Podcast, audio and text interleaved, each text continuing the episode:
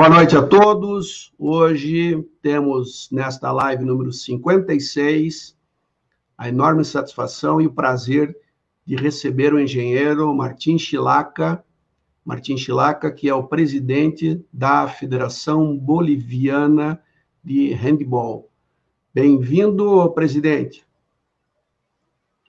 Muy buenas noches, eh, Edgar, ¿cómo estás? Un gusto saludarte. Presidente, primeiro quero agradecer muito sua participação, sua disponibilidade para estar aqui conosco para falar um pouquinho do balomano, balomano em Bolívia, onde tive a oportunidade de viver a Cochabamba, não a Oruro, pero a a Cochabamba durante sete, oito, oito meses para os Juegos Sudamericanos do Sur. Eh, Martín Miguel Chilaca é uma pessoa de, que tem 40 anos, eh, é argentino de origem, ¿es cierto, Martín? Sí, eh, mi nacionalidad es argentino, estoy radicado acá en Bolivia aproximadamente unos 15 años, este, eh, pero bueno, me vine de, justo de la crisis económica de, de Argentina en el 2003, 2004, cuando hubo la devaluación, el problema del corralito, y tratamos de ver nuevos horizontes y bueno, se, se dio la posibilidad de, de, pasar por Oruro, de pasar por Bolivia, y eh, fue una ciudad que, que prácticamente me, me atrapó y bueno, nos quedamos ya a hacer un poco de vida acá, ¿no? Martín, antes de empezar a hablar sobre balomano, voy a hablar un poquito, me, me perdona si voy a hablar su, sobre la origen de tu, de tu, nombre. Estoy haciendo esto con todos los invitados. Claro. Martín, por lo que me, me, me doy hace cuenta, es, significa el guerrero, una persona dedicada a Dios Marte.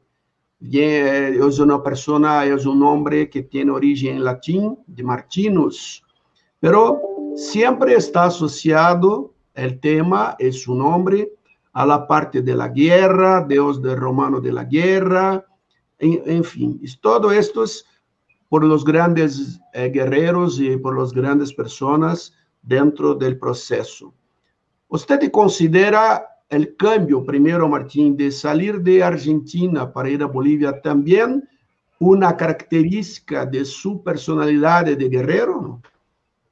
Eh, sí, definitivamente. Eh, creo que fueron varias situaciones que me llevaron a llegar aquí a, a Bolivia.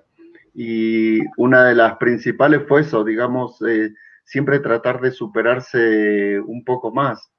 Eh, toda mi infancia, prácticamente mi juventud, la, la, viví en la provincia de Santa Cruz, en, en Argentina, en, en, un pueblo que se llama 28 de noviembre, que está a 400 kilómetros de la capital de, de, Santa Cruz, que es Río Gallegos. Es más conocido como la cuenca carbonífera, que es un, un grupo de tres pueblos eh, que viven este, netamente de, la explotación del carbón. Y bueno, hay una pequeña tradición, digamos, que los chicos cuando salen bachilleres o terminan su, sus estudios secundarios tienen que emigrar a las universidades. Y la mayoría va para Buenos Aires, Córdoba, eh, que son las grandes universidades, o de Salta, Tucumán, y a mí me tocó migrar a Jujuy, eh, donde ingresé a la Universidad Nacional de San Salvador de Jujuy, la UNJU, y bueno, estuve prácticamente tres años ahí eh, cursando la carrera de ingeniería informática. Y bueno, eh, empezó el, problema de, mm, de, Argentina, de la crisis, había que evaluar muchas cosas y así como tomamos la decisión eh, de poder dar ese salto de, de, la provincia de Santa Cruz a Jujuy, que prácticamente es cruzar todo el territorio argentino, eh, se tomó la decisión de, de cruzar frontera y ver algunas opciones aquí en Bolivia. Pero, pero sí, siempre fue con el ánimo ese de, de seguir adelante, ¿no? De seguir forjando un camino. De la, la personalidad de Martín, el guerrero, el hombre de guerra. Martín, eh, siempre también me gusta saber cuándo, en qué momento de su vida empezó la actividad deportiva, si estaba dentro todavía en la escuela, la escuela primaria, secundaria, eh, si, siempre se fue el balonmano o empezó en otra disciplina. Y, y, mira, esto es, eh, en mi caso es algo un poco atípico, un poco raro, porque este, yo de chico eh, era prácticamente me, prohibió a mis papás hacer actividad deportiva porque tenía un pequeño problema de, del soplo al corazón. Y en esas épocas, aquellos años, eh, eso se consideraba todavía grave, entonces mi mamá era muy, muy sobreprotectora. Entonces prácticamente toda mi etapa de primaria, que era hasta mis 12 años, eh, hice muy poco deporte.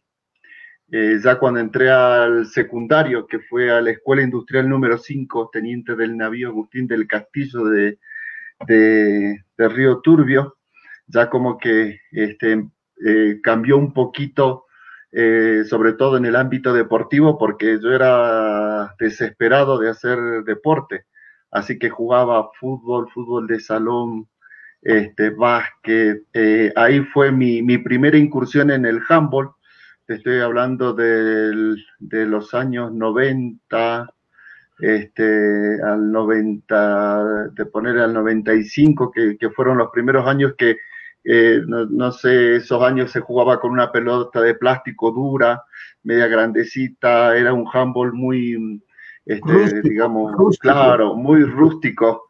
Era, pucha, el que, el que podía lanzaba el arco y si no te, los más grandes te aplastaban prácticamente.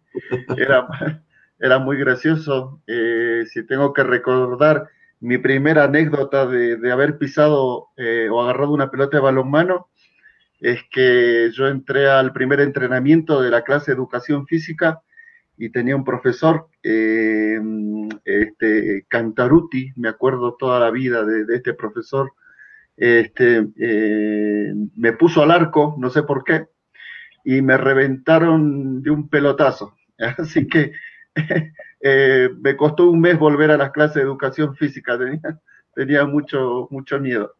Pero este, esa fue, ahí empecé, digamos, a, a conocer y a ver un poquito de lo que es eh, el, balonmano. Y bueno, ya después eh, lo, hice, lo hice parte prácticamente de mi vida. Empecé a mis 13 años con el balonmano, jugando en la escuela. Eh, teníamos ahí en el sur de, la Argentina, teníamos algunos torneos muy, que eran, digamos, lo que nos motivaba a nosotros, que eran los torneos Evita, que eran los juegos escolares que se hacían por zona, después se hacían a nivel regional y después se jugaba a nivel nacional. Entonces, eh, siempre era esa la motivación, ¿no? Armar un equipo en la escuela para poder jugar esos torneos. Eh, también teníamos la liga de la capital de Río Gallegos, que prácticamente en mis últimos dos años de secundario pudimos participar. Eh, era muy complicado porque teníamos que viajar siete, ocho horas en colectivo y en un fin de semana jugábamos tres, cuatro partidos eh, para poder equilibrar los partidos de la liga y retornar de nuevo a, a, 28 al pueblo. Y esos fueron los, los primeros pasos, pero creo que, que, ahí fue donde se forjó ¿no? todo, todo esto, eh, lo que hoy podemos vivir aquí en Bolivia. Esos fueron, eh, digamos, los cimientos de, de, lo que hoy podemos recordar y obviamente valorar, valorar en lo personal este, con mucho cariño.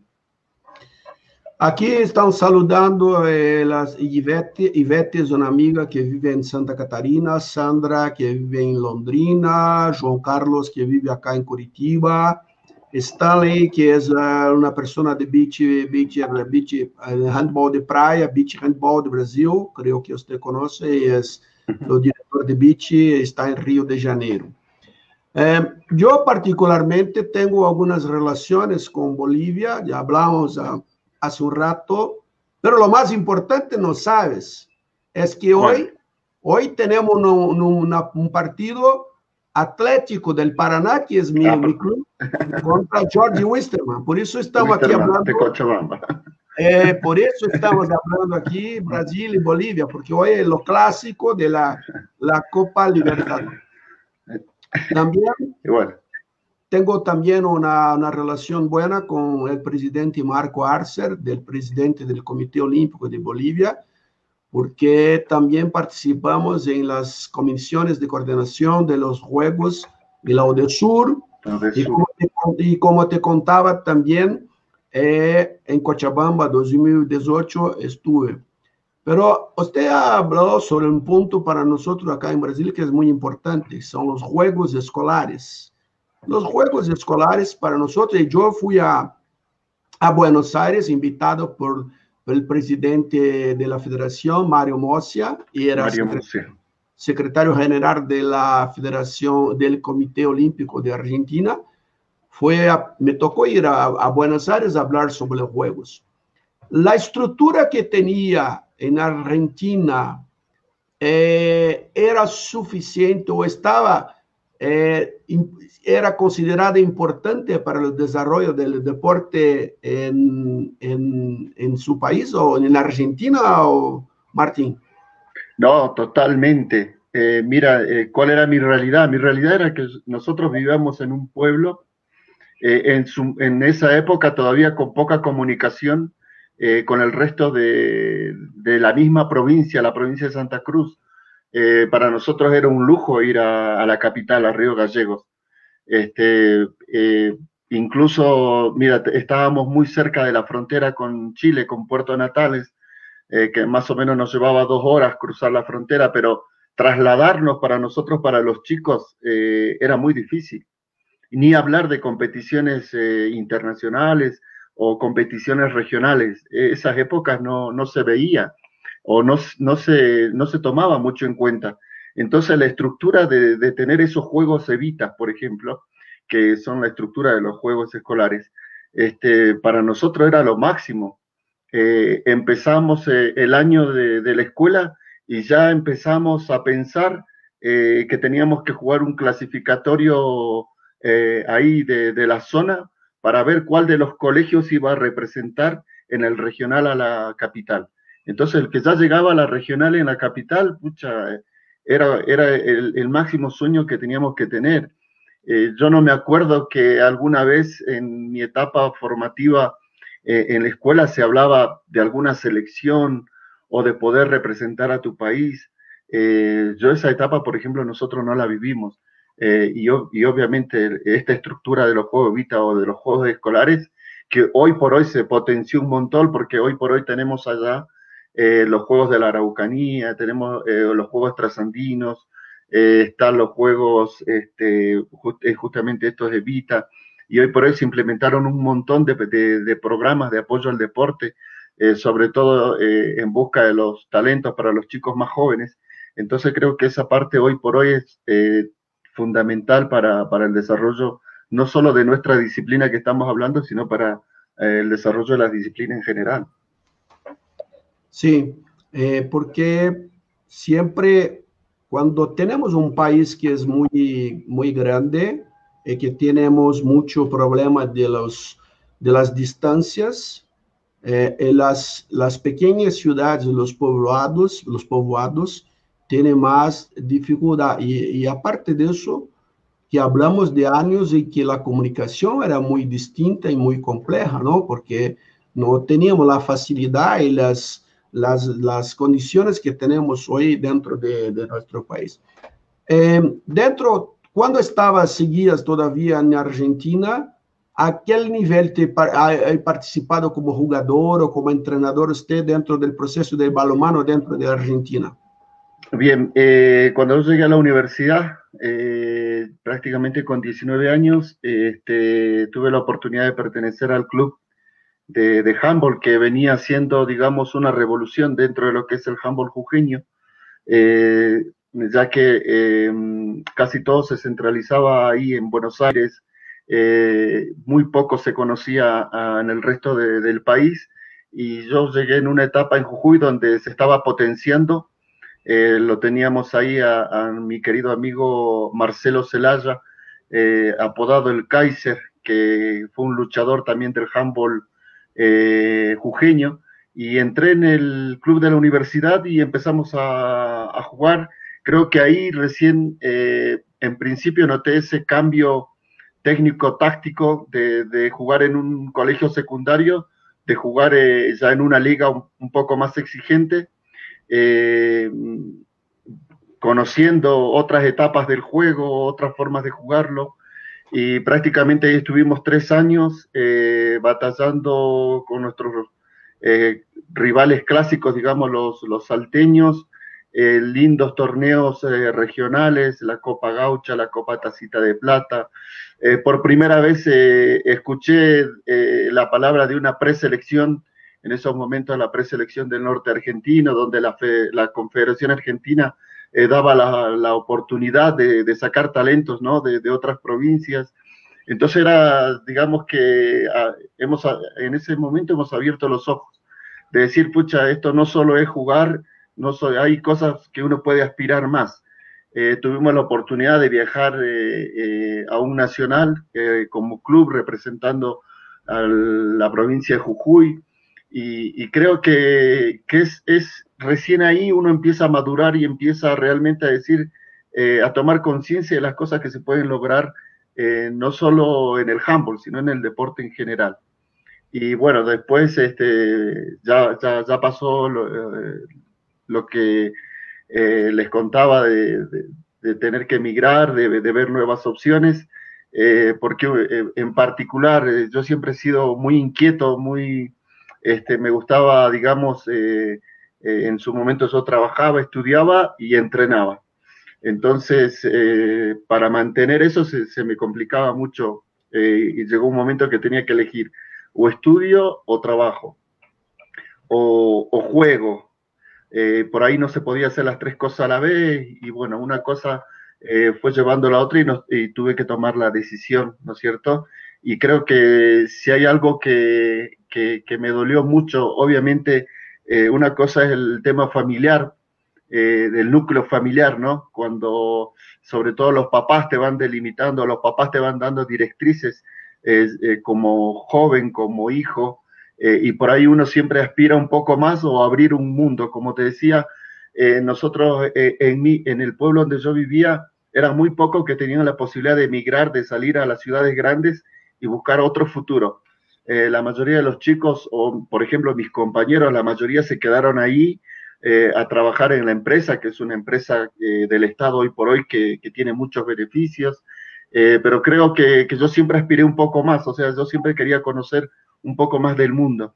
Y estaba seguro que ahí no lo iba a lograr, eh, más allá de, tener esa seguridad eh, social, de, trabajar, de, tener un seguro médico y demás, siempre creo que, busqué algo más. Y bueno, eso me llevó en el 2004 eh, llegar aquí a, Bolivia, ¿no? Buscando nuevas opciones.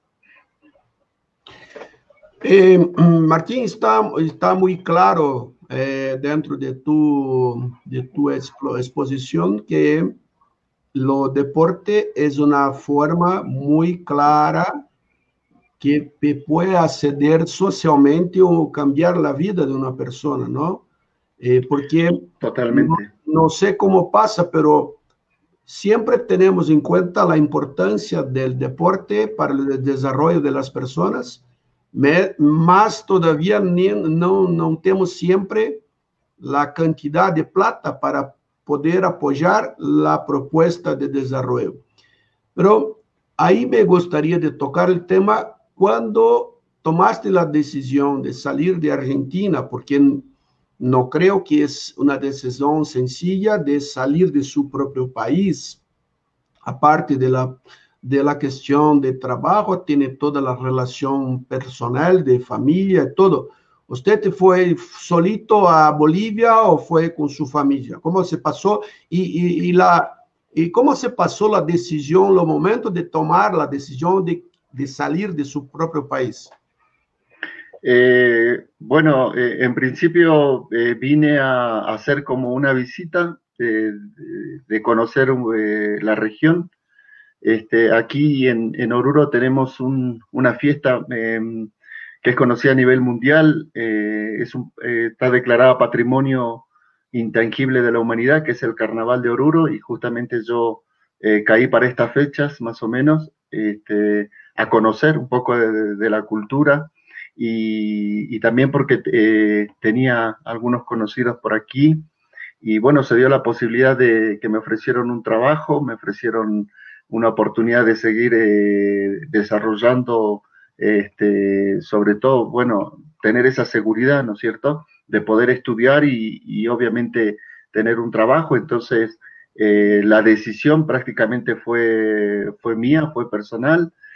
Obviamente mis papás se querían, se querían matar porque eh, los llamé directamente de acá y le dije, mire, acá me están ofreciendo esto, quiero, quiero probar por lo menos un tiempo y a ver qué tal me va. Y, bueno, creo que ahí para mí lo, más doloroso fue tener que dejar eh, la Universidad de, Jujuy, porque prácticamente ya tenía un núcleo, tenía un grupo de, entrenadores, un grupo, un grupo muy grande de atletas que prácticamente siempre nos hemos manejado como una familia. Hoy por hoy tengo contacto prácticamente con todos. Eh, ellos se, preocuparon mucho eh, en el momento de mi decisión y bueno, como familia también me apoyaron y creo que fue lo más doloroso porque eh, en ese momento yo sabía que aquí en Bolivia no iba a agarrar nunca más una pelota de, de handball, pero en ese momento prioricé un poco el futuro, tanto académico como laboral, y bueno, tomé la decisión de, de venir acá, ¿no? y, asentarme y, y, seguir sobre todo el tema de los estudios. Entonces te fue para una fiesta de carnaval, para hacer unas vacaciones y no había la intención, a principio no había una intención de, se quedar, ¿no? No, no, no. no, nunca se pensó venir y decir, bueno, voy a ver qué, qué no, no. Eh, las posibilidades se dieron estando acá. Eh, en el, bueno, fue creo una ventaja porque yo del colegio secundario salí titulado como técnico electromecánico, este, por, eh, que es el título que nos daban allá en la educación técnica y bueno, eh, esos conocimientos eh, valieron mucho, digamos, en su momento para, para poder tener un trabajo aquí en, en, en Oruro, ¿no? Aparte de esto, la, adaptación a, su, nuevo, país, porque hablamos también, tiene un tema de la altitud, que es un tema que, cambia mucho la vida de una persona. Creo que el tema de la comida también es algo que también eh, tiene que hacer una adaptación muy importante. Este período de, de, adaptação para você se foi mais curto ou foi mais largo? Como se passou?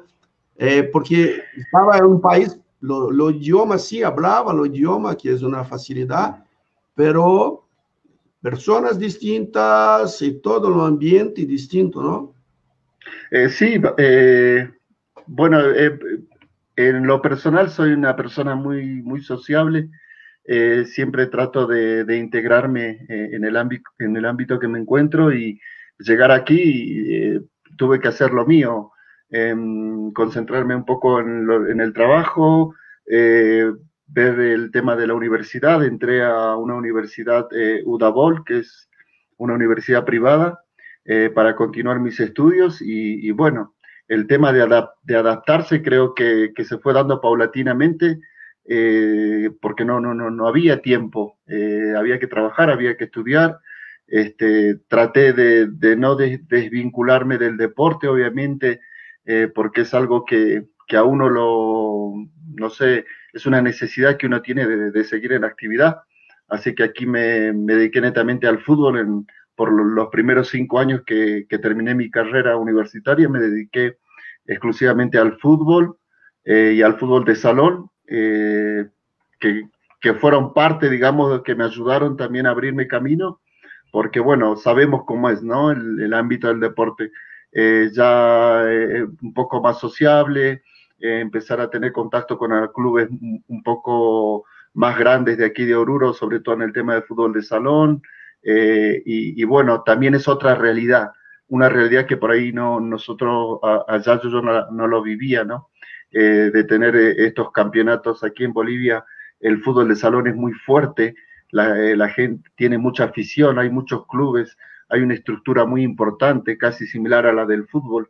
Entonces, bueno, vi una oportunidad en el fútbol de salón y prácticamente en la universidad donde yo estudiaba, después terminé trabajando en la misma universidad y aparte pertenecía al club deportivo de la universidad, así que era todo, todo se relacionaba. Entonces mis jornadas empezaban a las 6, 7 de la mañana y terminaban 11, eh, 12 de la noche. Y bueno, eh, como te digo, no, no hubo mucho tiempo de preocuparse de cómo me adapto. Eh, era darle, darle, darle, darle y, ponerle pilas y no perder la oportunidad. realmente fue una, una tierra que, que, me llenó de oportunidades y, y, tuve que aprovecharlas en su momento. ¿no?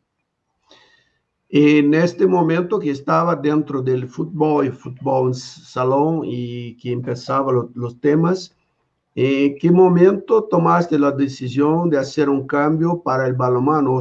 ¿No se tomó la decisión o se fue algo naturalmente que ocurrió? Eh, bueno, fue una sucesión de cosas. Eh, como te digo, llevaba un ritmo de vida bastante agitado, fuerte. Eh, con el trabajo, estudio, eh, el deporte. Eh, terminé mi carrera. al poco tiempo de terminar mi carrera, prácticamente me, casé aquí en, Bolivia, formé mi, familia.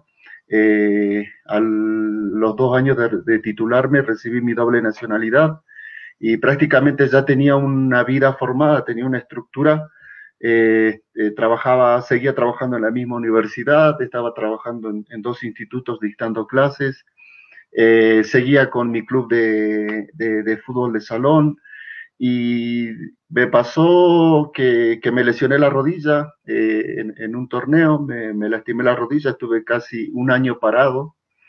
Y ese año que estuve parado realmente me hizo tanta falta el deporte porque eh, tuve que empezar a planificar, bueno, me voy a tener que armar una escuela de, fútbol, voy a tener que armarme un, club, algo para mm, empezar a enseñar, porque yo ya no me veía volviendo a hacer deporte porque tuve eh, rotura de ligamentos de, la rodilla mm, izquierda, perdón, de la rodilla derecha, eh, y, y, nada, si uno con pocos recursos eh, difícil afrontar ese tipo de, recuperación, esas operaciones y demás.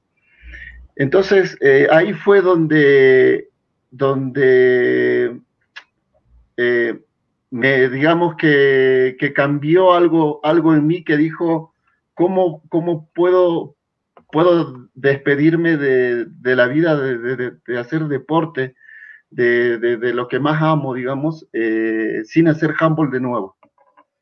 Eh, y, y, nada, dije, eh, no, yo o me voy a Jujuy un año, medio año, eh, me despido de, de todos, juego un poco, o sea, hacía falta ese ambiente, el ambiente del balonmano, el ambiente de, de, los clubes de balonmano, es totalmente distinto a otras disciplinas. incluso a nivel internacional, o sea, cada país tiene lo suyo. Y, esto empezó ahí. Eh, en el 2013, eh, saliendo de esta lesión, empecé a presentar pequeños proyectos de escuela de balonmano aquí en Oruro. el primer proyecto se lo presenté al ingeniero Cristian Navas, que era eh, director del Servicio Departamental de Deportes. Este, eh, obviamente no tuve una buena respuesta porque prácticamente el handball aquí no se conocía. Eh, nadie sabía lo que era balonmano. Eh, era prácticamente, bueno, arrancar de cero y tomé la decisión de, arrancar con, un pequeño club. Me alquilaba las horas de, cancha, porque acá en Bolivia los coliseos, sobre todo los cerrados, incluso los que son abiertos, no son gratis, hay que alquilar, ¿no es cierto?, por hora. Y bueno, así empezó los primeros granitos de arena del handball aquí en Bolivia. Empecé alquilando eh, una hora, dos horas a la semana, tres horas a la semana. Eh, muchas veces sin alumnos, eh, lo, único era tener un letrero que diga escuela de handball y había que ir y cumplir. Y esto ah, tuvo una transición de casi un año eh, tratando de, buscar apoyo, golpear puertas en la Jefatura Municipal de Deportes, en, el CDD, hasta que en una oportunidad eh, me volví a reunir con este ingeniero que, aparte fue, fue un colega en, un trabajo que yo tuve, y bueno, tuve que hacerle recuerdo que, que era mi colega y que éramos amigos, y le dije, mira, vengo hace tiempo con esto, eh, no estoy logrando prácticamente nada y quiero que me apoyes para un taller. Y el taller lo voy a dar yo y va a ser todo gratis y vamos a convocar a los profes de educación física. Y ese se dio la posibilidad de hacer un mes de, julio del 2013 eh, un taller eh, dirigido a los profesores de educación física de aquí del departamento de Oruro, donde contamos casi con 180 profes eh, para conocer un poco de la nueva disciplina. Y ahí fue el punto de, el punto de partida. Eh, después de dar este curso, eh, empezamos a tener un poco de contacto con, con muchos profes de educación física que se, que se interesaron. Tuve, tuve, la oportunidad de, bueno, hubo un cambio de autoridades y él entró aquí en la administración pública el licenciado Etzel Yanke, que es periodista de, profesión y realmente un, tipo muy visionario que me dijo eh, interesante todo lo que se está haciendo, pero hay que darle eh, un empujón más para que esto pueda, por lo menos aquí en Oruro, eh, nacer. Y se nos ocurrió la idea de armar un torneo internacional, invitando clubes de afuera del país, porque no había en Bolivia y para que la gente pueda ver cómo se jugaba el balonmano. Así que me tocó agarrar el teléfono, llamar a los amigos de Salta, de Jujuy, decirle, oiga, necesito que me den una mano. Y bueno, eh, se dio la posibilidad, armamos, este, para, si no recuerdo mal, para el mes de marzo del 2014, armamos el primer torneo internacional aquí en Oruro. Este, tuvimos cuatro equipos que vinieron de afuera, y me tocó armar eh, equipos en categoría cadete masculino y femenino y un equipo de mayores masculino porque, bueno, los invitados lo pidieron. Allá en, Argentina, en el norte de Argentina, eh, no hay un partido más clásico o más reñido que el de Jujuy contra Salta, que son dos provincias. Entonces, trajimos, vinieron dos equipos, un equipo de cada provincia, y bueno, eh, ahí cambió totalmente ya, eh, a ver, teníamos prácticamente un mes y medio para armar todo, eh, no teníamos absolutamente nada y, bueno, no había tiempo tampoco entre el trabajo y demás, así que bueno, tomé la decisión, llegué un día a casa y dije, bueno, renuncié a la universidad, renuncié a los institutos porque tengo que armar los equipos y tengo que que hacer publicidad y tengo que organizar y todo lo demás. Y empecé a, ahí empecé a aprender a ser dirigente deportivo. Eh, con, esa, con esa actividad eh, logramos captar la atención del municipio de Oruro. Eh, presentamos todo lo que teníamos que presentar, formamos nuestro club, lo establecimos legalmente, en, en, esas veces en función a la ley 2740, la ley nacional del deporte, y cuando llegó el momento de, jugar este torneo internacional, eh, éramos una institución eh, viva, una institución legalmente establecida. Entonces, bueno, eh, tuvimos que aprender a ser dirigentes, tuvimos que aprender a ser entrenadores, tuve que aprender a, ser entrenador, pasé de jugador directamente a entrenador, y, sobre todo lo, más difícil, ¿no? El tema de dirigencia deportiva, que prácticamente nunca lo había hecho. Y, bueno, eh, eh, me tocó aprender eh, de cero como, como el handball aquí en Oruro. Usted habló que lo, lo cuánto, cómo se pasó la, la, lo inicio del balomano en, en Bolivia, porque sí, se empezó en Oruro, eh, usted te, te, puede considerar una persona que crió o que llevó la, la, la primera vez el balonmano en Bolivia, ¿no? Ahí, eh, porque, eh, sí. porque como cuentas usted, no había casi nada y usted empezó eso y muy joven, porque tenemos menos de, tenemos casi que de 14 años, algo así, 13 años, 14 años. Eh, sí, bueno, en particular aquí en Bolivia, eh, en el ámbito dirigencial, eh, sobre todo dentro de lo que es el Comité Olímpico Boliviano, a mí me consideran ¿no? el fundador de, del handball boliviano. Este, obviamente eh, viene, mucho, eh, viene mucha historia eh, y obviamente también hay mucha gente que nos apoyó para, para poder trabajar en esto. Estuve prácticamente dos años, casi tres años solamente en Oruro, siempre luchando en función del ámbito legal. ¿Qué pasa? cuando tuvimos un club, nos negaron todo tipo de apoyo porque eh, teníamos que tener una asociación y para tener una asociación teníamos que tener por lo menos mínimamente tres clubes que hagan balonmano, entonces eh, tocó eh, hacer todo ese trabajo de formar la estructura del handball en Oruro y logramos llegar a cumplir todas las, las esferas. teníamos los tres clubes, teníamos la asociación municipal, y eso fue, digamos, eh, no solo trascendió en el handball, sino eh, en otras disciplinas deportivas en Oruro que, que llevaban más de 20, 30 años y que no tenían una estructura sólida. Entonces nosotros con menos de 2, 3 años logramos tener esa estructura legal.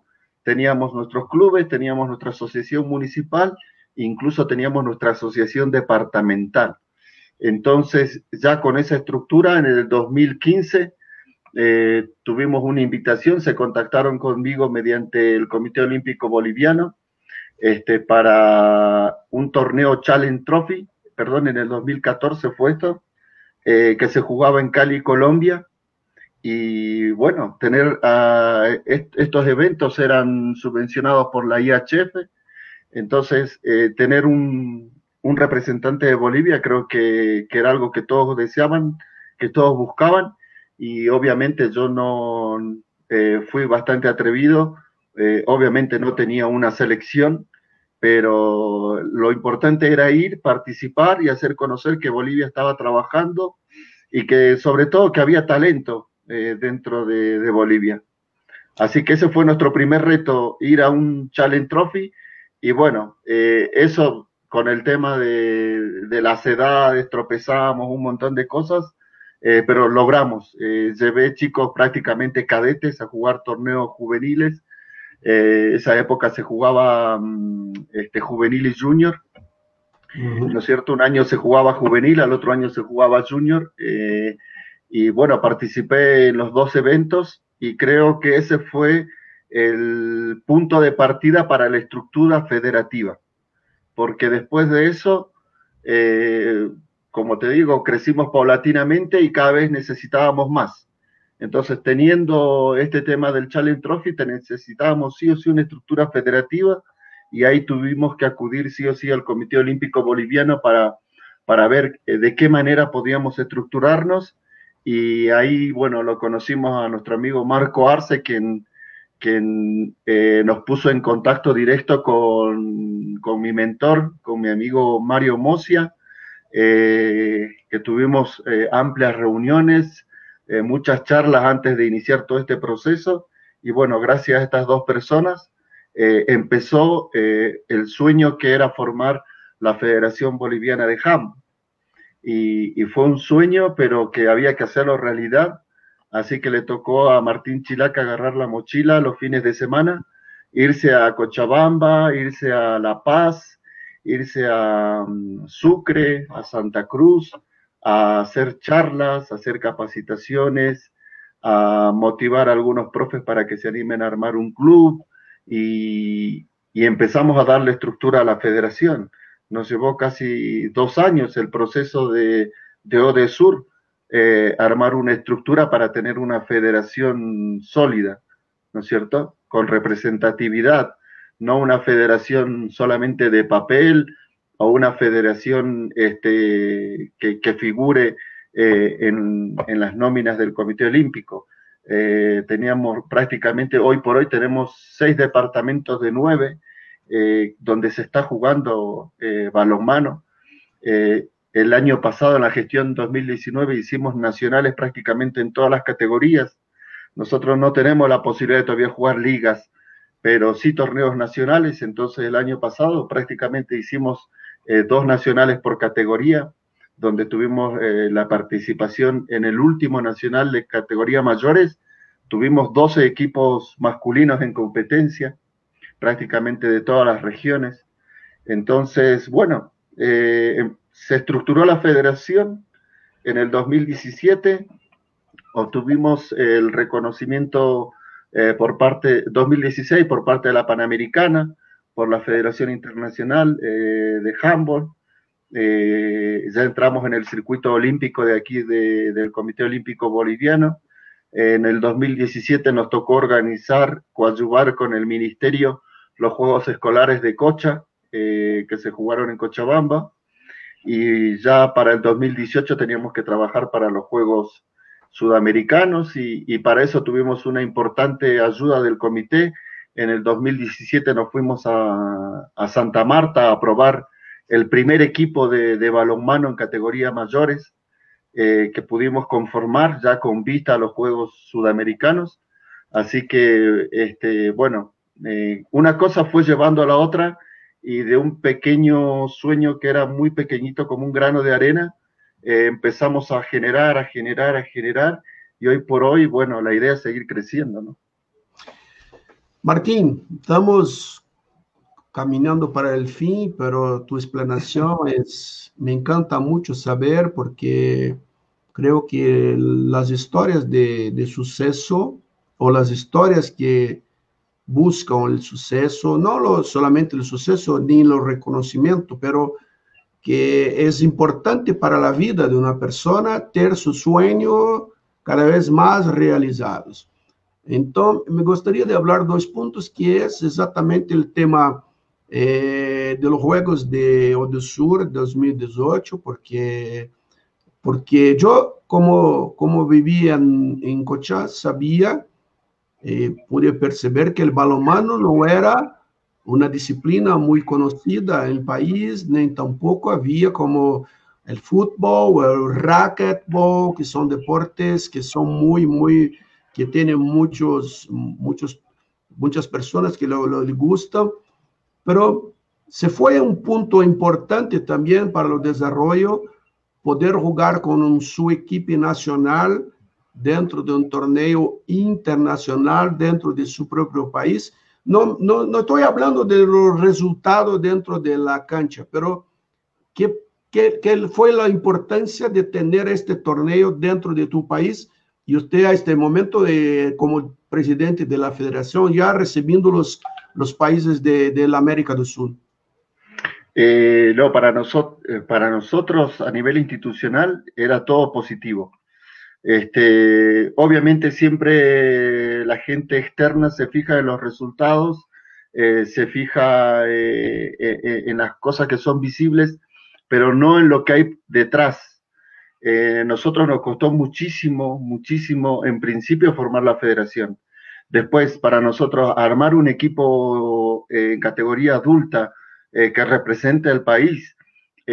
ojo, eh, no estoy hablando de ir a representar solamente, sino que demuestre que hay algún un tipo ya de formación, porque eh, nosotros nos tuvimos que saltar toda la etapa formativa de nuestros jugadores para armar un equipo para los bolivarianos y, llevarlo después equipo, que básicamente eran todos junior, y llevarlo a, a los Juegos Sudamericanos, tuvimos menos de un año para hacer una etapa formativa, prácticamente sin recursos del Estado. Entonces, eh, tocaba tratar de formar a jugadores de, teníamos jugadores de fútbol, teníamos jugadores de básquet, teníamos jugadores de otras disciplinas que tratábamos de adaptarlos, ¿no es cierto?, a nuestra disciplina. Eh, tuvimos, la, bueno, eh, tuvimos la suerte de contar con algunos juveniles que en su momento yo tomé la decisión como presidente de decir, no, a estos juveniles le demos la oportunidad porque es darle la oportunidad de seguir soñando oiga, eh, muéstrese que usted tiene talento, muestre que está en un proceso real de formación. Y yo te digo que esos chicos hoy por hoy eh, son, son realmente destacados. ¿Sí? Eh, ¿Pero por qué? Porque fueron cumpliendo un proceso de formación. Cuando nosotros llegamos a, Cochabamba y, los chicos estaban ahí en la villa sudamericana, y estaba eh, los de la selección argentina, estaban los de la selección brasilera, los de Chile, incluso hasta los de Perú. Eh, para nuestros atletas eso era un sueño. tenerlo, tenerlo a, los chicos Simonet, tenerlo a Petrus, tenerlo a, a todos, a todos ahí, poder compartir. Las chicas también, las chicas campeones del mundo. No, las chicas, o sea, eh, bueno, las etapas fueron eh, primero las mujeres y después los varones. O sea, se vivió desde el primer minuto, desde el primer, desde que llegaron los chicos, eh, pucha, eh, para nuestra realidad, para la realidad del deporte boliviano, para el handball boliviano, convivir con profesionales, con gente reconocida a nivel internacional, eh, realmente era, era realmente un sueño. Y un sueño que nosotros como dirigentes les cumplimos a nuestros atletas. Ahora, seguramente hay un grupo de personas o los que lo miran de afuera que dicen, ah, no, pero se comieron 500 goles. Pero ese es el detalle menor. Es el detalle menor, porque si nosotros de una competencia internacional y ojo, yo este discurso o esta mentalidad la voy a seguir manejando. Si yo di un torneo internacional, logro darle experiencia a uno de mis atletas con proyección a futuro, eso es ganancia. No es pérdida bajo ningún aspecto. ¿sí? Y también hay que considerar que para poder armar eso, los chicos de, la selección se pagaban todo. Se pagaban la concentración, se pagaban los pasajes, se pagaban, eh, mira, justamente para los juegos estos eh, sudamericanos, yo me hice un pequeño circuito aquí con gente amiga del norte de Chile, eh, aquí con el norte, con fronteras con Perú, con eh, del norte argentino, y los chicos tuvieron que ir y jugar contra clubes argentinos, contra clubes chilenos, aprender a jugar. No es que estaban yendo a hacer una preparación para los Juegos Sudamericanos, estaban yendo a aprender a jugar. Y eso eh, es un mérito que, no lo entiende nadie, porque los chicos hicieron, los papás de los chicos hicieron el sacrificio de pagarles esos viajes, sus hospedajes, alimentación. Y bueno, eh, yo eh, totalmente orgulloso de, toda esa generación, fue nuestra primera generación, yo siempre le digo la generación de, punta de lanza, que tuvo que ir a luchar contra todo, este, a las chicas acá en Bolivia las conocen como las leyendas porque fueron realmente las que se comieron. Eh, una cosa es que, los varones eh, mayores de edad, no sé, eh, puedan afrontar este tipo de retos, pero otra cosa es que las chicas lo hagan. Es bastante complicado. Entonces, bueno, fue una experiencia única que, que, yo obviamente lo volvería a hacer, estar en los Juegos Sudamericanos y afianzar para, mí como dirigente fue afianzar todo un proceso, desde la consolidación del primer club a consolidar una federación y ya poder representar a, Bolivia a nivel internacional. Y bueno, nos tocó representarlo en nuestra tierra y, fue, fue creo que un sueño épico para nosotros. Eh, Martín, y ahora dentro de tu camino, e me informa agora que está 3 a 2 contra para George Winston. Estamos perdendo. Estamos. É o momento de cerrar a live, pero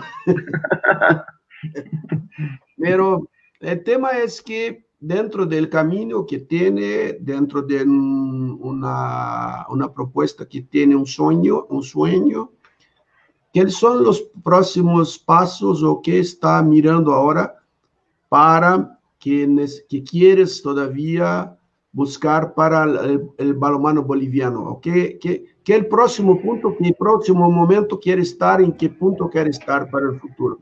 Aparte de la pandemia, aparte de todo, que ahora el nivel mundial no sabemos qué va a hacer, qué va a pasar, pero ¿cuáles son su proyecto para el futuro del, del balonmano boliviano?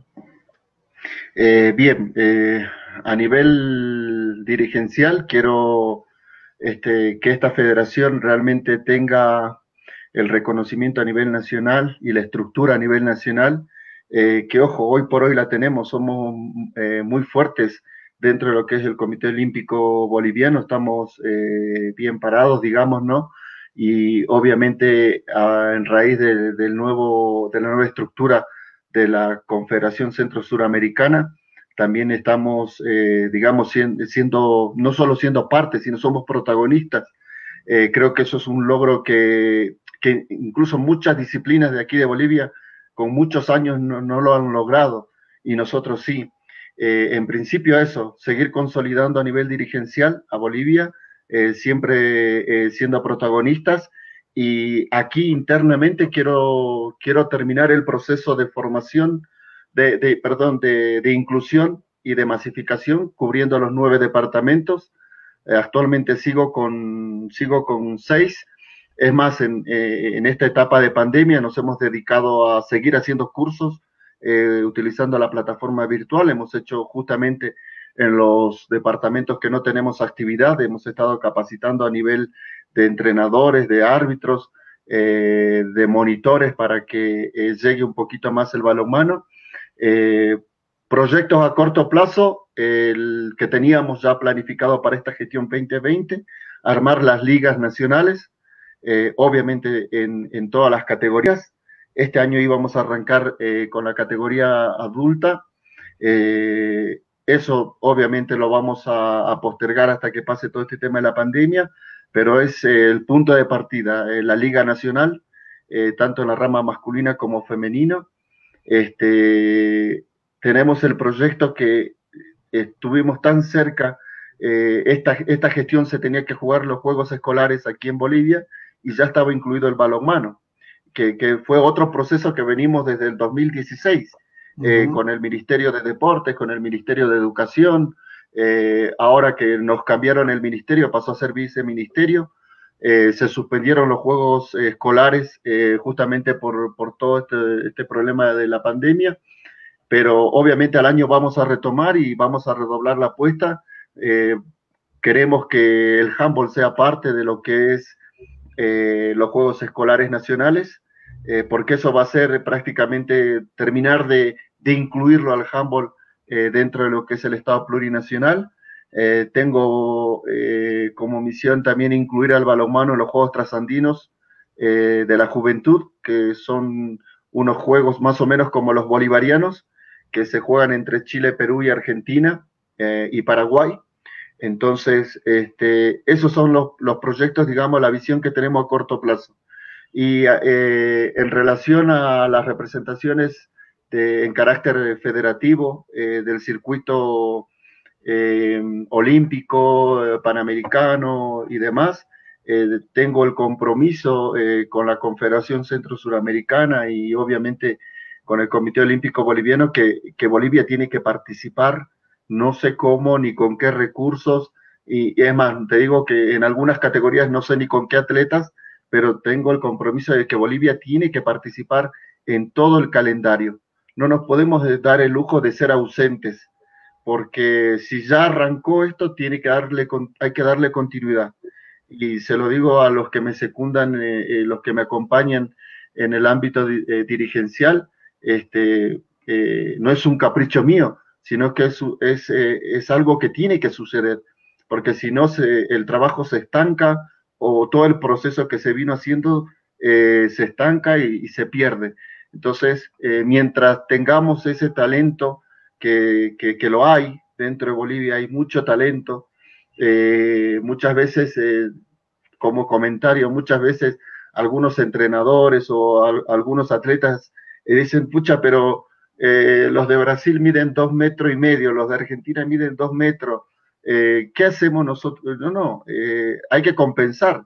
Lo que nos falta en altura, en condición eh, este, de, talla, lo tenemos que compensar con técnica, con velocidad. Mira, hoy por hoy tengo un grupo eh, este, de, juveniles, chicos de 17, 18 años, que los tenemos en, entrenamientos virtuales, que son la, preselección que se está preparando para los próximos Juegos Bolivarianos de la Juventud de aquí de Sucre, ahora 2021. Y no hay descanso, no. Eh, los chicos están entrenando virtualmente. Tengo un, plantel de cuatro entrenadores que están haciéndole seguimiento. Eh, se les da rutinas de entrenamiento, se les toma test físicos. Entonces, no hay excusas para, para, frenar el crecimiento. Y si, si, no lo hacemos nosotros, seguramente alguien lo va a hacer. Así que, eh, nada, hay que, hay que darle para adelante. y, siempre pensando en el futuro de estos chicos. nosotros ya, ya estamos de pasada, creo que ya cumplimos la, misión, nosotros hicimos lo que teníamos que hacer y siempre pensando en el, futuro. Eh, así que nada, estoy desesperado que pase todo esto para, arrancar con todo eh, aquí dentro, dentro de Bolivia, para darle esas horas de juego que, requieren nuestros clubes, nuestros niños. Y, bueno, eh, seguramente ese trabajo se va a ver reflejado en próximas competencias, ¿no? sobre todo a nivel selección. Yo no tengo buenas, eh, buenas informaciones para usted, pero nuestra misión no cierra jamás. Nuestra misión de las personas, de las personas que le gusta un balonmano o de las personas que le gusta un deporte, la misión que agarra usted y que le toca no cierra nunca, siempre seguimos. Pero quiero te agradecer mucho por estar participando, por la historia, la bella historia. Yo no conocía cómo se pasó la introducción del balonmano en Bolivia. Yo viví, como te dije, he visto su equipo en, Maringá este año jugando el torneo también del Centro Suramericano. Eh, es muy importante para conocer porque todos los países o de alguna manera empiezan de la forma. Pero estoy muy seguro que siempre la diferencia que va a hacer son las personas. Yo quiero te agradecer mucho. Quiero que se quede después de cerrarmos la, la, live porque vamos a hablar un poco más.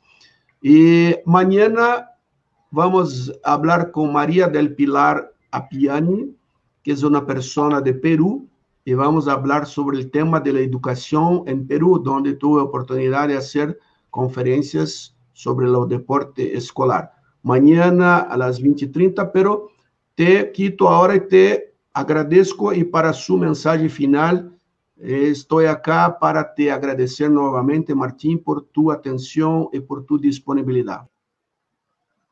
Bueno, en principio agradecerte a vos, eh, Edgar, por este espacio, por este tiempito, eh, para que demos a conocer un poco de la historia del handball boliviano. Eh, agradecer a todos los que, que me ayudan aquí para mantener y sobre todo para seguir desarrollando este, este sueño y, de poder llegar a cumplir todos nuestros objetivos eh, a nivel dirigencial y deportivo.